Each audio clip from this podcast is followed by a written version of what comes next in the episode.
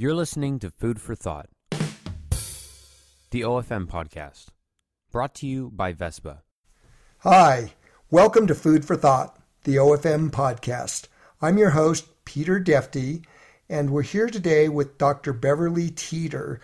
Hi, Bev. Um, how are you today? I'm great. How are you? I'm good. I'm good. Now, um, I really kind of want to put this ball in your sphere because um, it's kind of informal, but I would like to start off with you telling us about your work and your institute and what you're doing. Then we're going to focus in on your uh, blood platelet work uh, and explain more about that. But let's start with who you are, what your institute is, and what you're doing. I'm a biophysicist by training. I earned my doctorate at University of California at Berkeley back in nineteen seventy-nine, and I've been involved in, shall I say, holistic, integrative health uh, and energy medicine and a number of different topics for research. One of those areas is nutrition and live blood analysis, looking at the blood, the native blood taken right out of the fingertip or the toe under a microscope and looking at it for uh, many qualitative factors. And that sort of test is really complementary to the typical medical tests that one gets for um, blood serum and blood counts, the quantitative testing of conventional medicine. So uh, I've done some research with this test, and that's what we're going to speak about today. Yeah, and I'm sure your biophysicist background really makes you particularly qualified to understand what you do, because you're not just looking at what's in the blood, it's how the blood is reacting. And, and you know, one of the things that I've been talking to one of my friends, Mike Julian, about, we're talking about the whole electron gradient in, in terms of energy synthesis for power. Um, and so I'm sure that this is, that, that's something tangential, but I'm sure your biophysicist background really qualifies you for what we're going to be talking about today. And where's your institute? It's in Oakland or, or Berkeley? Um. Actually, it's in Emeryville, which is a small town between Oakland and Berkeley in the San Francisco Bay Area. Are you there in the Claremont district? Uh, no, Emeryville is close to the Bay Bridge. Okay. Yeah, no, I know where Emeryville is, but I, you know how Berkeley sort of fingers out and then Oakland fingers in? It kind of goes goes all around Berkeley and kind of pushes out, uh, I mean, Emeryville, and pushes it kind of out towards the Bay. Uh, yeah. Well, very good. And have you been located in the Bay Area for uh, most of your life since earning your doctorate? Well, on and off, because I had a position at Temple University for almost ten years. Uh, that took me to Philadelphia. After that, I came back and founded my own nonprofit laboratory, Institute for Frontier Science. So I've been here for the last twenty-one years. Oh, wonderful. Okay, so Um, I, you know, as a Weston Price member, I received the journals, and I've been following your work and, and, and really interested in it. And um, uh, let's start by talking about this blood. Is it blood platelet? Looking at live blood and the blood platelet thing, because you're looking at a whole a couple of different aspects that are just fascinating in terms of both nutrition and then uh, non-native E M F. Correct? Yes. Uh, the word platelet, however, we must use it cautiously because that's a different cell type in the blood. I'm actually looking in particular at the red blood cells, which are the most numerous cells in blood. They're round cells uh, that carry oxygen and waste products uh, to and from all the organs and tissues. And it's very important that the blood be relatively low viscosity with the red blood cells separated from one another so that the blood can flow best in all of the microcapillaries and nourish all of our tissues. Oh, wow. Now, this is getting interesting. This is great. And um, so describe what you're doing in the in the process so the audience can get kind of a of a overview of the, the actual hands-on process. I'm taking a look at what is called in holistic medicine the biological terrain or the soil of the body. Uh, we all know that if the soil is bad, plants don't grow very well. And similarly, if our blood is not ideal, we're not going to replenish and rejuvenate ourselves very well either. So I'm taking a look at the terrain of the body, the blood, its pH, and its qualitative appearance under the microscope, and also following over time, how sturdy is that blood? Does it hold up or does it fall apart? Wow. Wow. Okay. So interesting. And you're also looking at the pH or, or the pH range, right? Because blood probably ideally has to exist in a pretty narrow pH band, correct? Yes. Blood should be between pH seven point two and seven point four, slightly alkaline. And what's challenging is that all of the food that we burn is making acid in the form of carbon dioxide, which forms a weak acid, carbonic, carbonic acid. And so the body has to eliminate carbon dioxide, or we get acidic, which makes us tired and um, unable to function. Okay. And what helps us to do that besides, you know, having good blood? And, and obviously your work is probably showing that this is an implication, but does exercise, uh, what are other things that can work to eliminate excess, quote unquote excess, because it's it's just a couple like... of things. Yeah, um, eating high levels of quality vegetables, organic, uh, five to eight servings of different vegetables per day. Think colors and eat white, yellow, orange, red, green, all of those colors to really nourish yourself and get alkaline. And the second thing would be to be drinking alkaline water. And there are devices called ionizers that one can use to boost the alkalinity of your whole system. Oh, that's wonderful. Okay.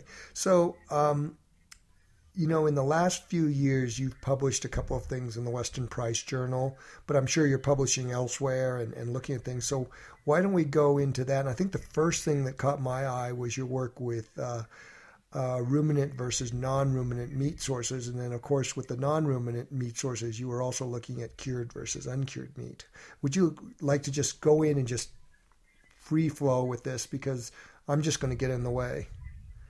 Well, it's very important that we eat uh, animals that, first of all, are pastured versus being kept up, cooped up in the barn or in a food trough eating corn and soy, because the fat composition of those animals is vastly different. The animals fed corn and soy and sitting in a barn or a food trough have a high amount of omega six fatty acid. And we need that in our diet, but we also need the perfect balance of omega three, omega six, and omega nine fatty acids. And we can only get that really from pastured animals, animals who are put out and eating um, grass and weeds that are appropriate, that are their natural diet, and not fed corn and soy. And when we eat those pastured animals, we get the perfect balance of omega three, six, and nine, and we turn from a pro-inflammatory diet, which is too much omega six, to a healthy diet, which is that perfect balance. And we reduce our own biochemistry of inflammation. And in doing this, we help avoid chronic disease, which is actually caused in part by this pro-inflammatory diet, which is common throughout, throughout our country. And so it's so important that we get that grass-fed or pastured animal meat in our diet. Yeah, and that would go along with my the basic premise for what we do here at O F M, because I, I look at what were those evolutionary pressures that shaped us as humans. And, and anthropologically, when we migrated out into the savannah and followed the great ruminant herds as humans, you know, we were consuming them as a, our, our principal food source, and they were eating grass. And, and we basically evolved to the exact diet you're recommending. Yes. I understand the Native Americans consumed over fifty different animals. Yeah. And modern, you know, agricultural humans are eating, you know, maybe three to five. Uh, so we're not eating a very varied diet. That's another consequence of agriculture. Well, yeah, and, and, we need, and culturally, yeah. culturally, uh, Americans. I one thing I have. Uh, One thing I have observed is culturally Americans have a tough time moving away from muscle meat to organ meat and skin and connective tissue uh, foods. Yes, that's another element, of course. Uh, something else I found in my studies was that pork, that unpos- unprocessed pork, let's say pork chops, that muscle meat of porks, of pork, um, simply cooked causes a lot of agglutination in the blood, a lot of sticky red blood cells and high blood viscosity. And people who ate like that in my study felt exhausted. In fact, one guy had to lie down. His blood was so congealed uh, about an hour after consuming Again, this was grass-fed pork, or I should say pastured pork. It was the highest quality, but it was in- inappropriately prepared because it was not marinated. And yeah. That's a problem with pork in particular. Yeah, now this is where, so the the term you use is agglutinated because, you know, like I, I mistook it. It's the red blood cells, not the platelets, because I was thinking about platelet clumping, but it's it's the agglutination, the clumping of these red blood cells. Is that correct? Yes, the blood ce- the red blood cells should be separated because they normally have a net negative charge, and in physics, like charges repel one another. But something happens after consuming this pork.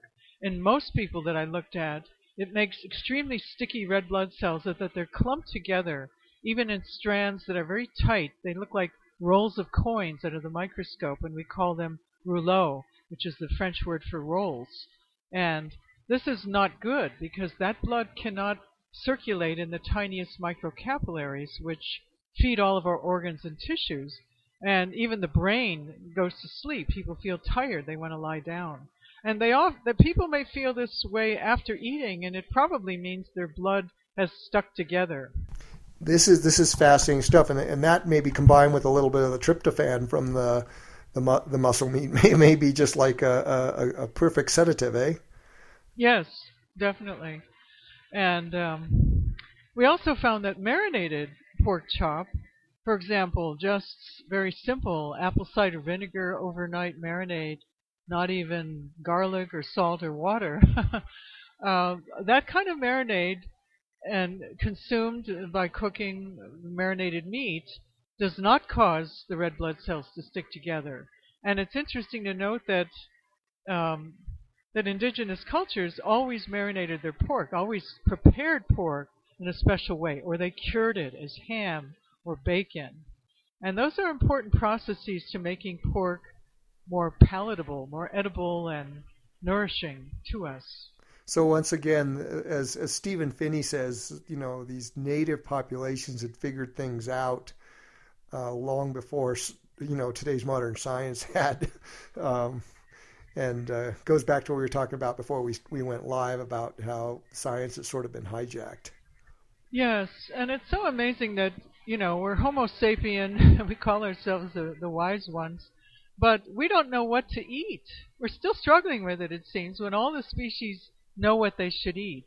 But then I read a paper recently that surprised me. It said domesticated farm animals, if they're taken out of the pasture and put into these barns with food troughs, they lose the ability to know which weeds not to eat in pasture. They could, in fact, eat a toxic weed because they're so removed from nature, uh, generation after generation. So they, too, don't know what they should eat anymore. And that's what happened to humans. I think take us away from nature, and we lose a lot of knowledge and wisdom. Wow, that's that's, that's amazing. So, um, you know, one of the things that I, I do with, with the athletes we work with is what I call capillary conditioning, which is, you know, to get them on a, a, a properly formulated diet that's going to get them fat adapted so they're back to physiologically burning fat, but one of the things that that does is reduce the inflammation, and, and then we start base cardio conditioning, and that's what I call car, capillary conditioning, because it's exactly what you're talking about, developing the biogenesis of those capillaries that are feeding, you know, everything, every organ in your body, your your muscles, your genitalia, your eyes. I, I always tell people the genitalia and the eyes are the canaries in the coal mine because they're fed by these capillaries, and as soon as they become inflamed and agglutinated blood is trying to push its way through there, you lose your eyesight, you lose the sensation you need for sexual arousal, and, th- and that goes beyond E D in men. It, it happens in women. They just you just can't. It's not as obvious, shall we say. Mm. I know that the right diet plus exercise will help people grow new blood vessels to the heart. I had a client, he was over ninety, and he decided not to get a heart bypass, but he was working on exercising three to four hours a day and eating this good diet. Uh, and he was building new blood vessels to his own heart, bypassing the blocked ones. Yeah, no, and that's that's that's amazing. But it also makes sense because you and I are probably old enough. I won't kiss and tell, Bev, but we're probably old enough to remember the time when they said, you know, brain cells couldn't be rejuvenated. And, you know, that's in the last ten years, that's been, it's been proven that, that in the right conditions, brain cells can uh, be, be reju- you know, be produced. Yes. Well, there was remarkable work by Doctor Marion Diamond, I know, at University of California at Berkeley, who some decades ago actually showed that old rats taught new tricks. Their brains grew in thickness. She was one of the first, and it was a remarkable finding because everybody thought you couldn't teach an old rat a new trick. And wherever there's a brain, wherever there's life, there's a potential to grow and change. That's clear. But we have to um, eat right. We have to exercise. We have to stay active. Uh, we have to keep alive, keep our vitality going. And I would say in recent years, the vitality of our planet, of our species, of the biosphere is sinking, and we have to pay attention how to bring it back. Yes, yes, yes. You, and you make that. And um, I don't want to get too off topic here, but that it's interesting you mentioned the thing about the old rats and the, the thickened brains, because there's going to be some papers published out of U C Davis, out of John Ramsey's lab, um, and one of the the The uh, authors on the paper, Marita Wallace, is uh, working in Craig Baer's lab on muscle hypertrophy, and this paper is actually going to show uh, that when they put rats on a on a into a ketogenic diet, when they're they're actually producing ketones, which means they're burning fat as their principal fuel cell. And I don't want to go to the extreme of being pro keto, not keto, but just the idea that you're burning your fat as your primary fuel source, but those rats are actually living twenty percent longer. So heads up on that. Yes, that's great to know. Yeah. So back to the this agglutinated blood. So you saw this, so then the uncured, unmarinated pork, and we're talking about a long marination. Uh, what what would be the period of, of marination? That was a twenty-four hour marinade.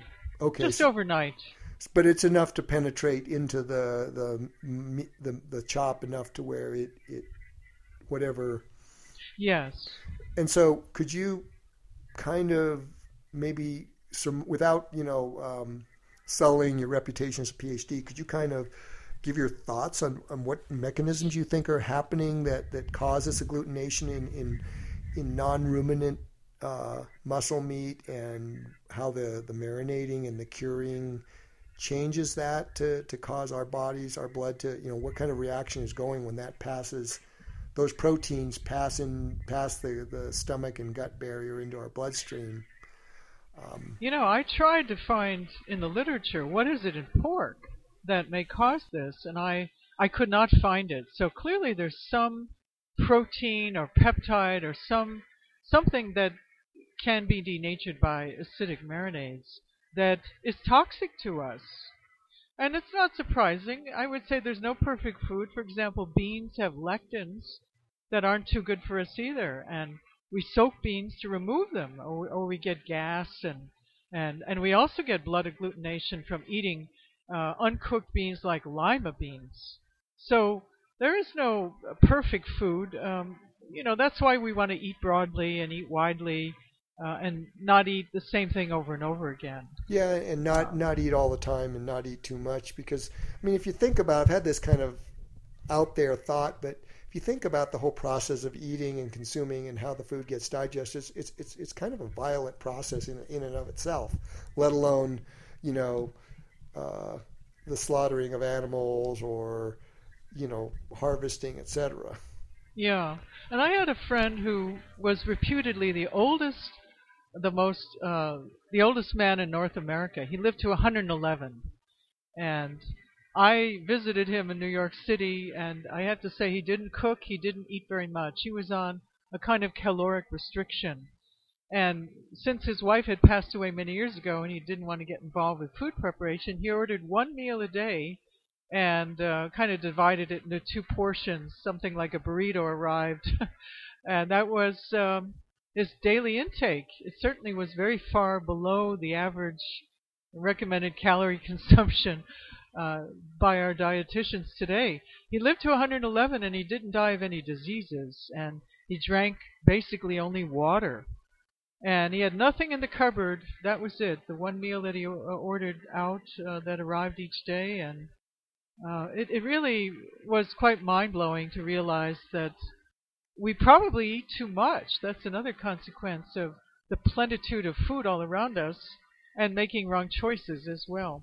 Well, the plenitude, and then also the fact that the more food we eat, the more business we're driving. Uh, yes. And, and as you as we were talking about, you know, a lot of the science has been hijacked by, you know, mon- monetary interests. That's for sure. And it's really sad because, I mean, I grew up believing that fat was bad.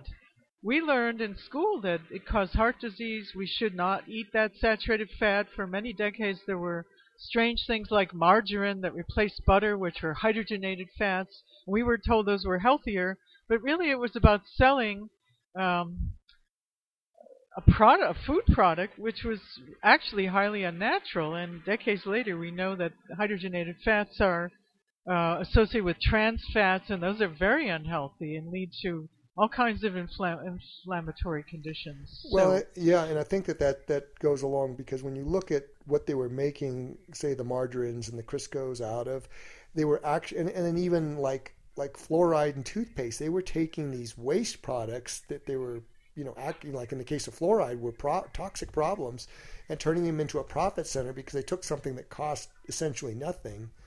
Yeah. And, and they became very profitable things versus Uh, something like butter or leaf lard or, or well-refined tallow. Yes, absolutely. And today I think one of the worst things is um, the high fructose corn syrup disguised under many names like cornstarch, et cetera, in processed foods that's leading to this epidemic in obesity and diabetes. That and also the high-carb diet in general that's so much part of the standard American diet.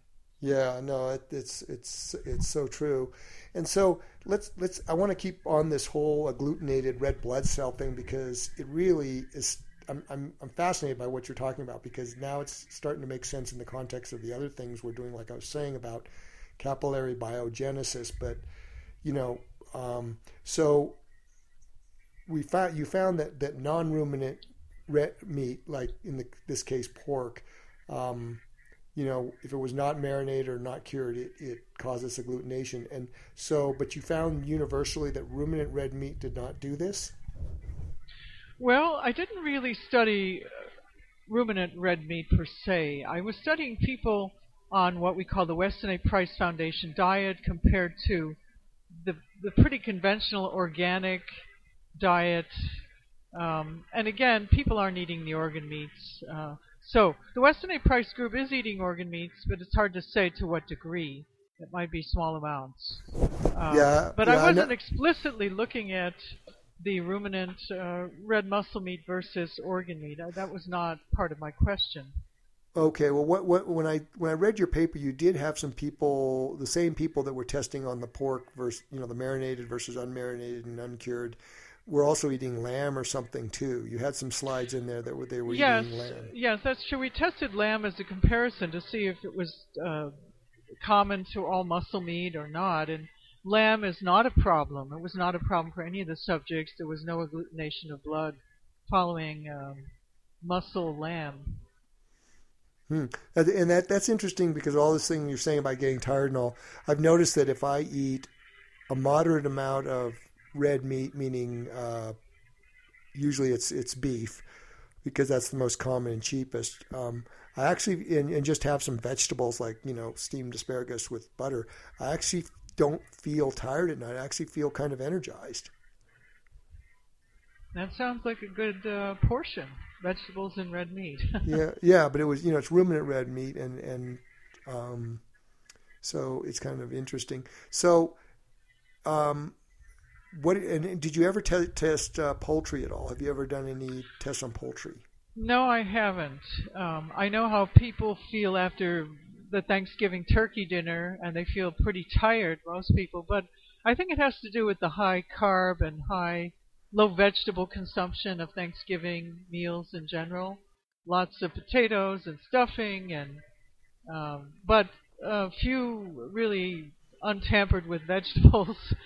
Some cooked with a lot of um, fat, et cetera. And the antidote to that fatigue after Thanksgiving dinner would be um, some alkalinizing vegetable juice. People will bounce back, feel energized as hmm. they restore their pH. Yeah. So, so this is leading to some very interesting thoughts on my part. Um, but it could also mean that, you know, between the tryptophan and the turkey, and then maybe if the poultry does cause some level of agglutination, the whole combination is just, you know, sort of a recipe for for that exhausted feeling. It would you know, be worth looking at. Yeah. Uh, poultry and the different types of poultry. Yeah. Um, and of course, and and how were what kind of food did the poultry consume? Again, was it corn and soy, or were they free range? Yeah. Really free range, not the fifteen minutes used to define free range in the American Department of Agriculture. the yeah. fifteen minutes that chickens get outside of the coop. Yeah, that's interesting. So let's let's kind of delve into what your next, uh, the next paper I saw in the Weston Price Journal was. Um, you were looking at this uh, agglutination of red blood cells, um, mainly in terms of cell phones, but I'm sure it extends to other non-native E M F sources when you're getting close to them.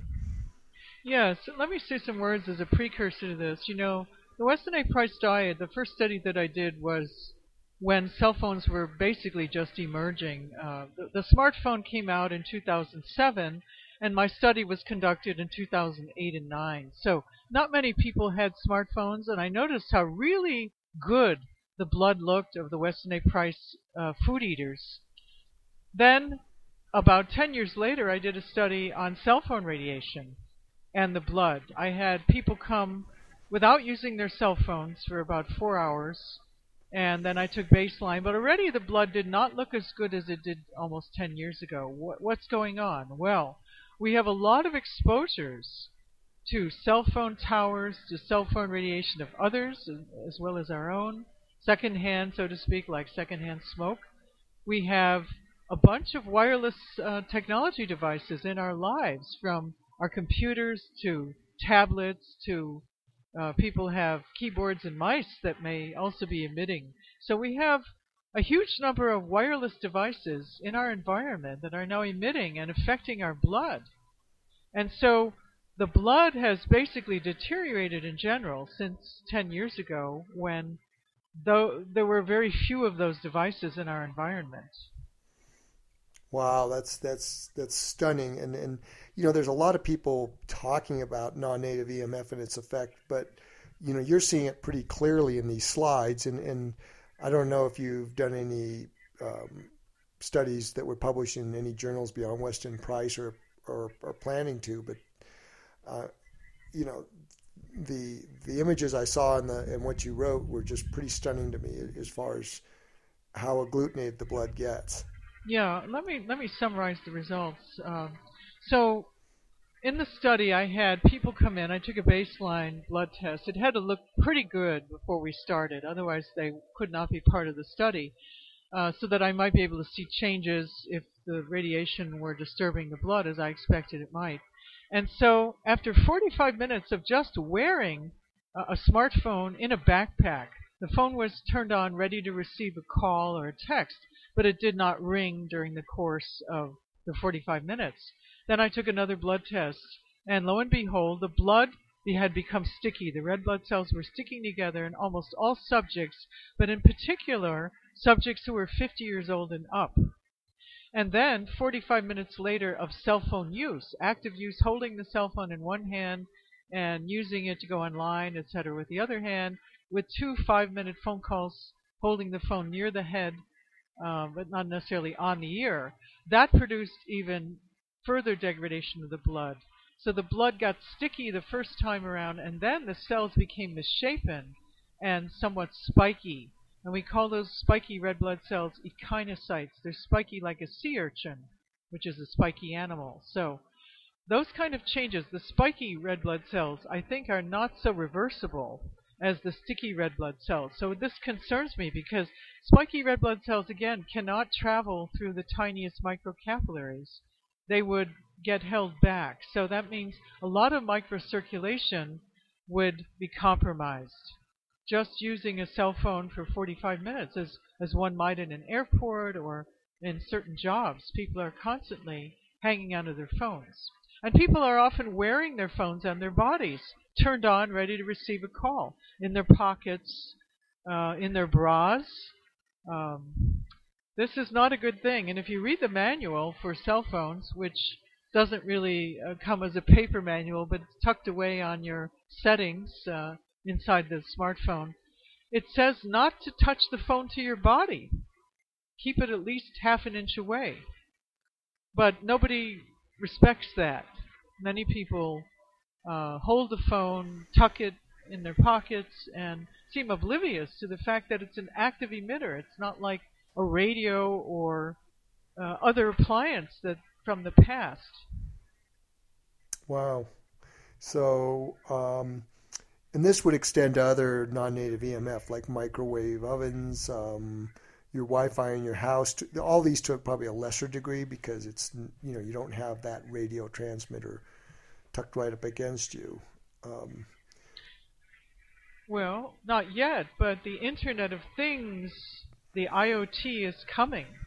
And uh, with devices like smart meters, which uh, may be hanging on your house, uh, already informing the power companies when you have power on and off, by sending big spikes of radio waves um, and communicating with your smart devices, not so really smart in my opinion, um, we're going to get more and more exposure to these frequencies. And as we replace the older appliances, just about everything will be blepping and blaring these microwave frequencies. And it's uh, they're very sharp frequencies. If you look at them with a very good uh, Electro- electronic meters we have in our lab, it isn't the average value of energy so much as the digital peaks that are profoundly high and then they turn off. This is extremely jarring to life forms and especially to us. And that's what's happening with all of these digital wireless communication devices. And so the red blood cells are sort of, once again, that canary in the coal mine. It's very, it's very evident when yes. they're exposed to these these sharp um, non-native E M F things. And, and and as I say, we really are robust, so the occasional hit of this isn't isn't uh, as dangerous as the chronic exposure. And like you say, you go from agglutination to the spiky, sea urchin-y forms. You eventually hit a threshold where there's sort of a, a large percentage, there's no return. Yes, and Um... I looked more deeply into the reasons why red blood cells might be becoming misshapen, which is the second phase of the reaction, the spiky cells, and uh, less than round. They get very distorted looking, and discovered that microwave radiation from cell phones and other appliances um, causes the voltage-gated calcium channel. There are channels on the membrane that allow certain ions to get in and out of the cells, that exclude ions and let other ions pass, ions such as sodium, potassium, calcium. Well, as it turns out, these microwaves open up those channels and allow calcium to rush into the cell. Now, calcium is an important regulator of cellular function in just about every cell type. So not only are there changes in the membrane and the shape of the cells, but we could expect changes in the biochemistry across the entire body of our cells if the voltage-gated calcium channels are disturbed by this radiation. So if the changes in our bodies may be much bigger than just the blood. I just happen to look at blood because it's a very convenient tissue. Yeah, well, and as all things that I'm learning, you know, in terms of biological systems, you know, you start to understand, learn about one rabbit hole you've gone down, and, and all of a sudden you find a bunch of intersections, which, which leads you down all these other different rabbit holes. And it's it's wonderful, and it's a never-ending thing, but but like with people like you and myself and like my wife and her work, you never can give these definitive black and white answers that a lot of the the pseudoscience scientist-type people on, in the media and on the Internet who, who can give these overarching defining statements that people like to hear. Um, give. I mean, because it's like, it's a fascinating journey because it's just, there's so much to learn. Yes, and I would say a lot of, lot of people say, well, if they were dangerous, they wouldn't be sold. And because the F D A the Food and Drug Administration and the F C C, the Federal Communications Commission, approves them, they must be safe. But that that's illogical. First of all, we've had cigarettes that were F D A approved and thought to be even healthy back in the nineteen forties, and now we know those things cause cancer, lung cancer in particular, but other cancers too. And there actually is no safety standard for cell phone radiation. We only have guidelines. And we have seven billion, let me repeat, billion cell phones on Earth, and about half of them are being used by children who have extremely thin skulls. So a lot of this is getting in their brains and disrupting their brains. And they say it takes about twenty to thirty minutes for children to recover after they make a cell phone call where they hold the phone to their head. But many children are doing this, not just in our country and worldwide. And so it's not just disrupting blood, but brain. And that is a very serious thing in developing brains, such as children. And I really worry about it because we don't have an answer. We're all being experimented on. And they're increasing the bandwidth of these cell phones uh, starting later in two thousand seventeen. They're rolling out the fifth generation, which will have even more high-frequency radiation that will be even more disruptive to our bodies. Yeah, these things are the very powerful devices at this point. And and this brings me to the thing I'm going to, since I don't have the PhD, I do have a B S in biology from U C Davis, but I don't have a PhD, a master's, or an M D, so I can say the things you can't.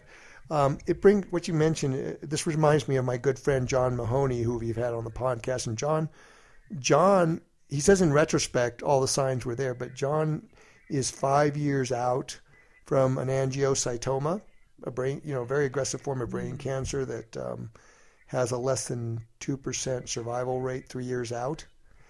And you know, he was on a high carb diet. Um, living his lifestyle in retrospect was very poor, and he, and he had a, a cell phone glued to his ear all, almost all the time.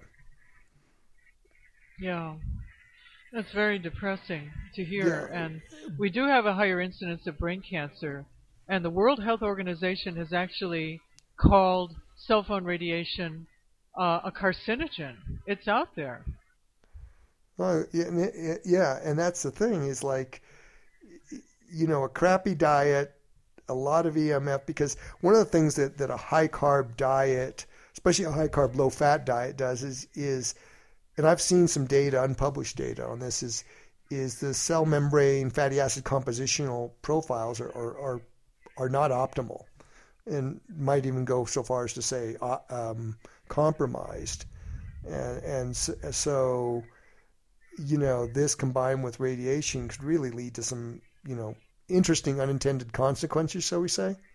Yes. Let me say that I've unofficially and un- unpublished looked at case studies of people who are vegans. And, you know, they're not eating any animal fat whatsoever or animal meat and, and no animal products. Their cells are very weak in the sense that their red blood cells do not stay on the microscope stage very long. They're subject to oxidation, and they go pop like balloons right in front of my eyes. Wow. Similar to, similar to smokers. Smokers' blood, too, because they have three thousand toxic chemicals in their blood due to tobacco smoke. Yep. They have a lot of free radical reactions, and their red blood cells also pop right in front of my eyes. In about two hours, there are no more red blood cells on the slide. Whereas people eating the very high-fat diet of Weston A. Price um, recommended show such sturdiness in their red blood cells that twenty-four hours later, those cells remain on the slide, maybe a little bit wrinkled, what we call crenated from dehydration, but the cells are sturdy. And again, that's a sign of a very strong constitution, of a good biological terrain. And uh, people eating less fat, the weaker their cells look, because the red blood cell membrane, as many blood cell membranes, many cell membranes um, require cholesterol. And yes, we make it, but we also should be taking it in the diet. Yeah, because it is the build, building blocks, and if you give those the liver the building blocks for making cholesterol from cholesterol-rich foods, um, it'll make very robust cholesterol. And if you know some of the work we're doing with ultra endurance athletes and my friend Dave Feldman, who's actually taken rigorous data on himself. It's an N equals one, but the gentleman is controlling variables like like the best PhD I've ever seen on himself. He just has to get his um, uh, cohort size beyond n equals one. But I've seen the same exact trends in, in ultra runners. We start to see higher cholesterols, low triglycerides, but interestingly enough, we see higher L D Ls, including V L D Ls, but these people feel on top of the world, and their performance does, because I think the whole cholesterol paradigm has been hijacked uh, in much the same way as the high carbohydrate, low fat diet paradigm was created. And um, you know, when you when you have your your metabolism set to to metabolize fat, not just for energy, but for all the things that, you know, lipoproteins, fats, cholesterols do to make a healthy body, um, the cholesterol picture is a very different picture than, than what we've been taught to think is healthy, which which really isn't. Yes, I fully agree with you. And let's talk a bit a minute about how do they decide what is normal level in medicine. You know, they measure a lot of people who don't have any known diseases, a large number. And then they cut off five percent at the bottom and five percent at the top. So basically they have ninety percent, and whatever that range is, that's considered normal healthy. But it may, may not be optimum, because our diets have been so far astray uh, in this culture for so many decades that I don't think we really know what optimum is. And you've hit the nail on the head when you, you're looking at this subpopulation or even a few individuals who have high-level wellness, Um, high output as athletes, and are eating a very different diet. We need to explore high-level wellness and probably reestablish what is normal healthy and what is high-level wellness, because I don't think we have those values down in um, in healthcare. Yeah, I don't, I don't think we do either. And you know, and like like I, you know, as a Weston Price member, I'm I'm a big believer in, in the work of Weston Price and. and some of the basic tenets, but, you know, I see, like, like for me, the Weston A. Price diet is is actually pretty much looks like the diet that I advise my athletes to consume once they've made that transi- transition from being a carboholic to being fat adapted, which means some pretty sharp calorie uh, carbohydrate restriction for a small period of time to to get that physiological shift in place. And, right. Um, but the, the difference is, is the activity level.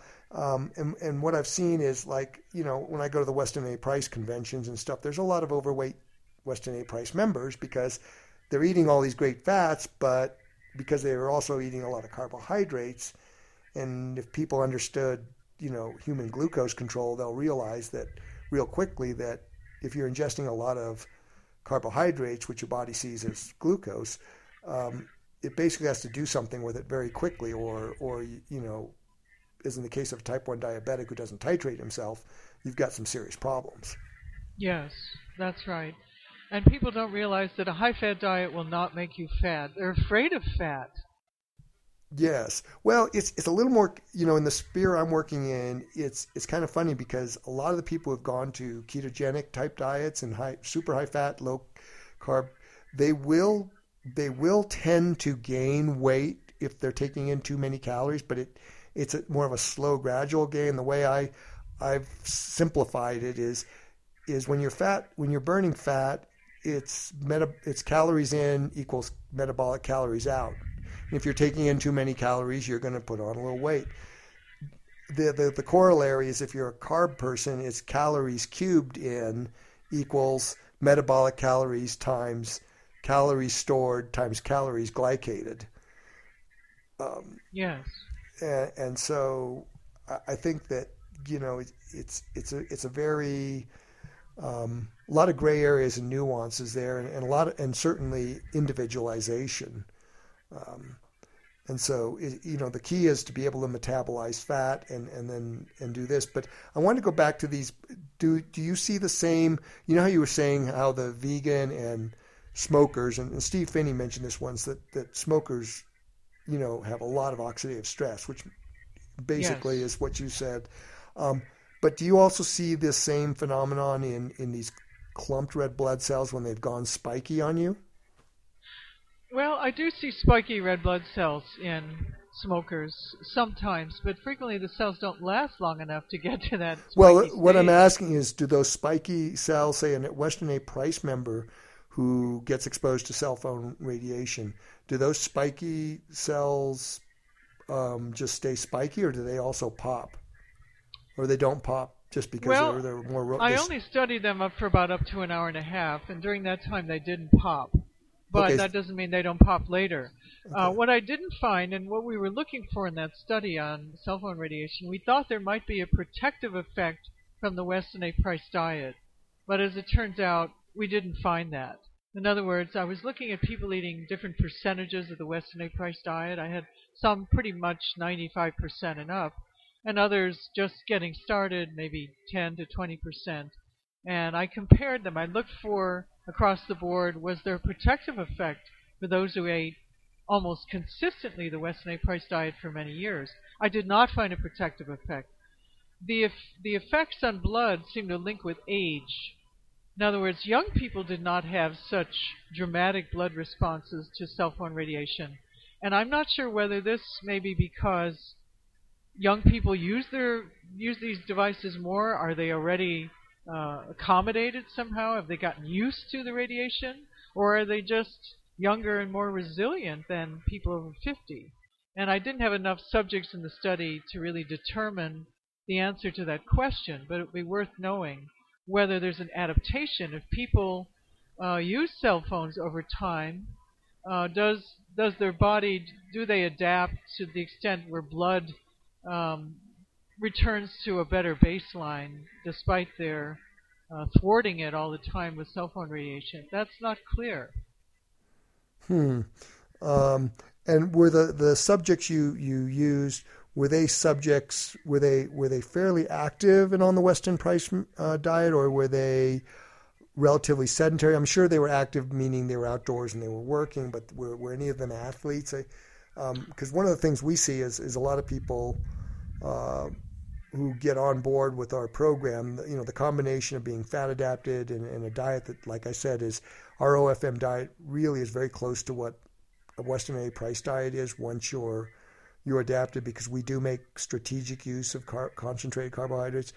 I'm just wondering if what they say, a lot of people comment of, is they call it a reverse aging diet, because mo- many of my athletes are in their forties, fifties, and sixties, and even seventies. Yes. You know, my subject, uh, my sample was only, what, ten or twelve. I didn't have enough, really, to make a statement about the role of activity or exercise. But the, all those are great questions, and I hope that someone conducts a larger study, or I wish I could find the funding to conduct a larger study myself and include sub-questions like that. Um, And especially as the fifth generation of these smartphones gets rolled out uh, later in two thousand seventeen. Okay, so this I think this brings us to a point in the in the podcast. Like like let's let's start. You know, we've been talking about the issues and the challenges and all that. Let's talk about solutions. Um, you know, we we can't really go back to our hunter-gatherer existence and, and lose our cell phones so easily. So. What, Bev, would you suggest? Let's start with the, the technology side of things. How do we coexist with our technologies, yet um, try to mitigate the downside and take advantage of the, the convenience and the connectivity that we have? Because, I mean, let's face it, right now we're doing this interview. I'm in Park City, Utah, where I'm meeting people and giving talks, and you're uh, in Emeryville, and, and, and that's a great thing because we're, it allows us to get this information out. I mean, we got to face yeah. that side, but you know, at the same time, be aware of the downsides. And and so, for our audience, what are practical ways you suggest to uh, mitigate these downside things that you, that you're seeing that that actually are, are, are much more insidious and and potentially much more harmful than the public has led to been led to believe? Yeah, I think one of the things we can do is, and lots of people don't want to hear this, but it's called prudent avoidance. Let me tell you how I do things. I don't have Wi-Fi at my laboratory or in my home. I have the old-fashioned cord D S L, Ethernet cord, because I'm not running around my computer around the house. I have a workstation and everything's plugged in. And there's no, really no need for a wireless keyboard or a wireless mouse. When you're at a workstation, everything can be plugged in, and you're avoiding then a certain amount of Wi-Fi. The other thing is you could do your email on that computer that's wired instead of your cell phone that has Wi-Fi, unless you really need to on a certain day. So um, hold, holding the phone away from the body or putting it on the desk while you talk, uh, having earbuds, um, all of these are precautionary things that take the phone a little further from your body, because over distance, the energy of the phone drops precipitously as uh, one over the inverse square of the distance. So just a few inches from the body is a great improvement in our exposure levels. And so we just have to think about it. We don't want to hold the phone on our ear. We don't want to wear the phone in our pocket or in a purse uh, on our bodies. We want it a few feet away, if possible, especially when it's not in use. And you could also turn it on airplane mode when you're playing games so that it's not actively communicating with the cell phone tower. Yeah, so there's a lot of things we can do. And I'm also looking at protective devices, but I don't have all the data in yet. There are all kinds of special cases and stickers to put on your cell phone that may, may or may not be helpful in mitigating the radiation dose. But that data is not fully in yet, so I won't go there. But yeah. I think it's possible to mitigate the exposure and to keep using our cell phones, but we have to think about it as an active thing. It's so, not passive. So how do you how do you use a cell phone in your daily life? Because I mean, you you've already described how you're using your computer and your and that you've just basically eliminated Wi-Fi in the house by by hardwiring all your your your workstation.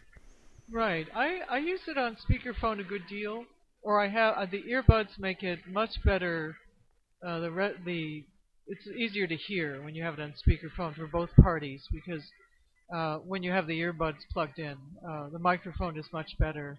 The speakers yeah. work better. I use I so, use I use earbuds for exactly the reason you know you've out, outlined. But I was just thinking right. if there's other tricks, and I think some of these devices that, that are supposed to mitigate, they may mitigate to a certain extent, but it's it's kind of hard for me to wrap my head around. How do you mitigate the E M F when that's basically a radio transceiver, and you have to get these frequencies, these these radio yeah. waves in and out of the, the unit.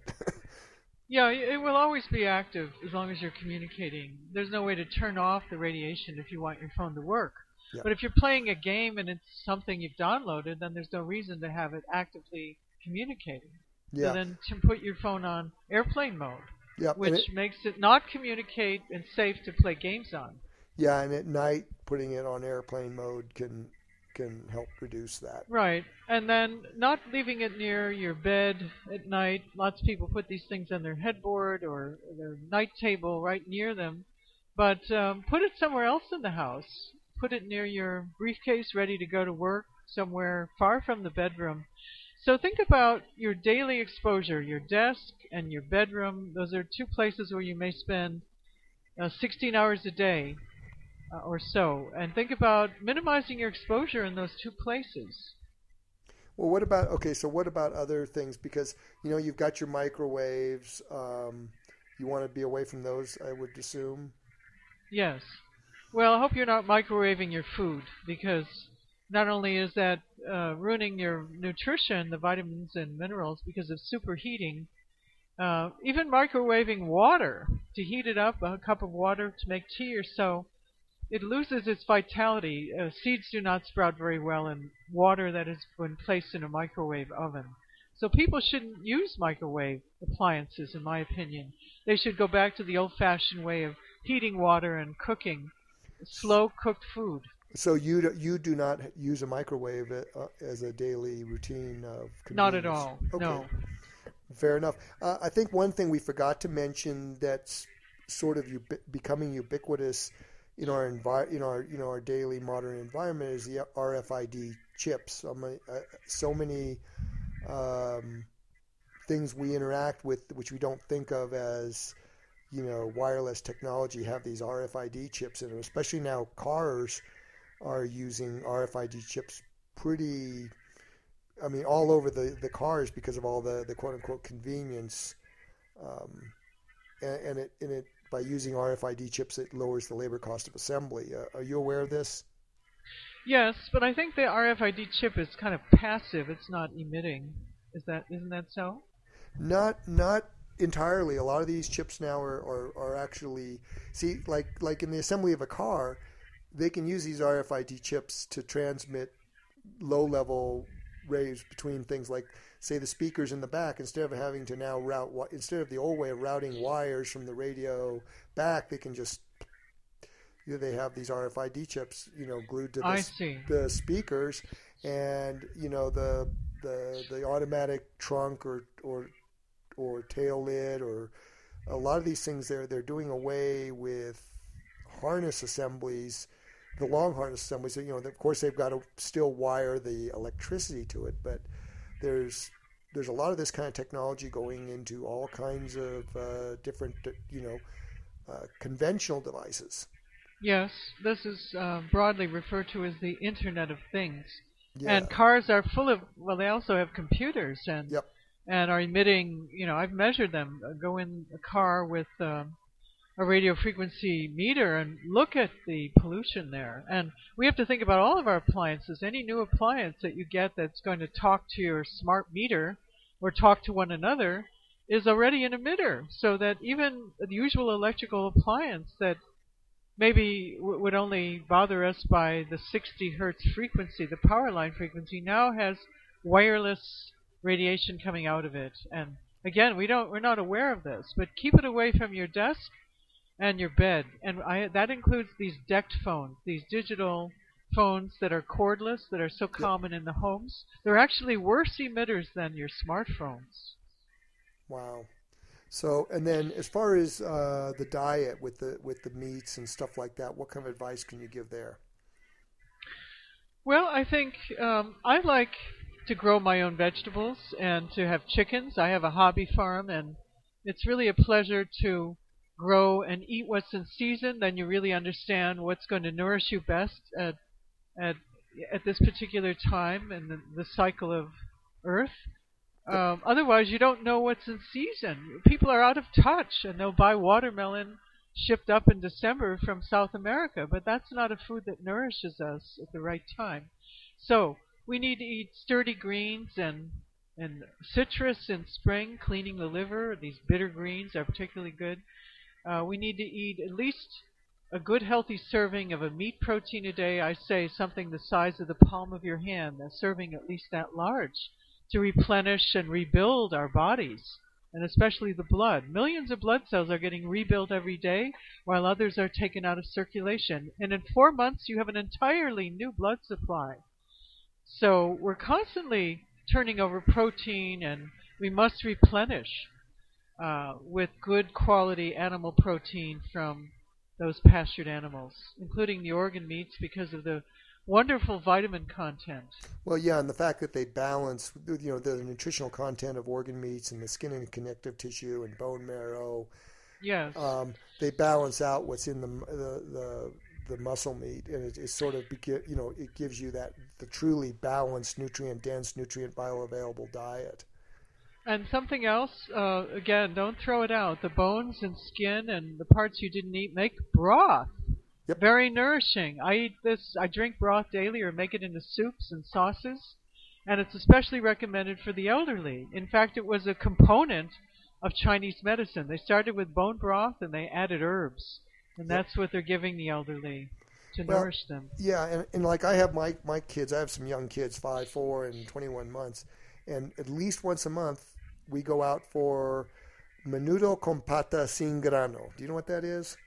No, what is that? Menudo menudo is tripe soup. It's a Mexican, oh. Central American tripe soup, and, and con pata is they put the hoof in it. Ah. And it's it's yeah. it's food of the gods. It's considered a hangover remedy, and you you put in cilantro and onions and lemon juice, and it's my my kids are I've raised them on it, and so We they, they love it, and they so they ask for it, and um, wonderful. It's it's just this rich gelatinous um, mix of, of tripe and, and, and, and hoof, and, and it's just it's just you know wonderfully rich. And, and where do you where do you have your farm? If you're working in Emeryville, there's not a lot of, of uh, rural space there. Well, I'm, I live in the Oakland Hills, and then okay. I have about a quarter acre of a hillside, and my chickens are pretty much at the bottom, and they okay. come up and tap their beaks on the door. They're definitely free range. Yep. And they're they're kind of hiding from the hawks and falcons uh, under the orchard trees so that they really can't be seen from um, prey. So they're safe, and then they go in at night. We just lock the coop door. Uh, they're out all day, and they really love it, and their eggs are phenomenal, and they're seven-year-old chickens already. Wow, and, and of course they're getting lots of grubs and, and yes. you know, all the kinds of things that people who want the best, like I tell people, if you, if you want to get the very best eggs, you don't want to know what those chickens are eating. Yeah, yeah, and the yolks are orange like the setting sun. You can't buy eggs with rich yolks like that. Yeah, yeah, no, that's, that so, sounds like you really created a, a life for yourself. Well, I enjoy it, and that's part of my exercise routine is going up and down that hill and doing gardening, always putting in some annuals and uh, cleaning up weeds, et cetera, and uh, dealing with the worm bins for the chickens. And, you know, it's very enjoyable. It's, it's, very, it's very healthy to do, and you're getting fresh air and sun and grounding. You're getting, you're touching the bare earth and getting the electrons off the earth, which I think is also helpful against these radiations, a, a phenomenon called earthing. Because people are so separated from the earth that these radiations could debilitate them further without this grounding process. Well, that makes really a lot of sense because of the fact that we're so exposed to this non-native uh, electromagnetic radiation. Yeah, no, that's wonderful. Well, super, Bev. Thank you very much for, for a wonderful, informative uh, uh time with us and, and giving, you know, not only the challenges and, and, and showing how you're seeing them under the microscope, but also offering solutions and, and also living those solutions in your own life, you know, and that's, that's, you know, it's, it's great to talk about this, but when you're actually living it, it, it gives a, a wonderful, uh, you know, live by example. Don't, you know, like the old saying, don't do as I, don't do as I say, not as I do. You're, you're doing both. Thank you, yes. I think that's very important that, you know, in order to really understand nature, we need to immerse ourselves in it. And then we become creatures of nature. And then it becomes more intuitive how we should take care of ourselves. Because we've been so separated from nature for so long. So get back in nature and watch your intuition tell you what to eat and what not to eat. Well, thanks very much. Thank you.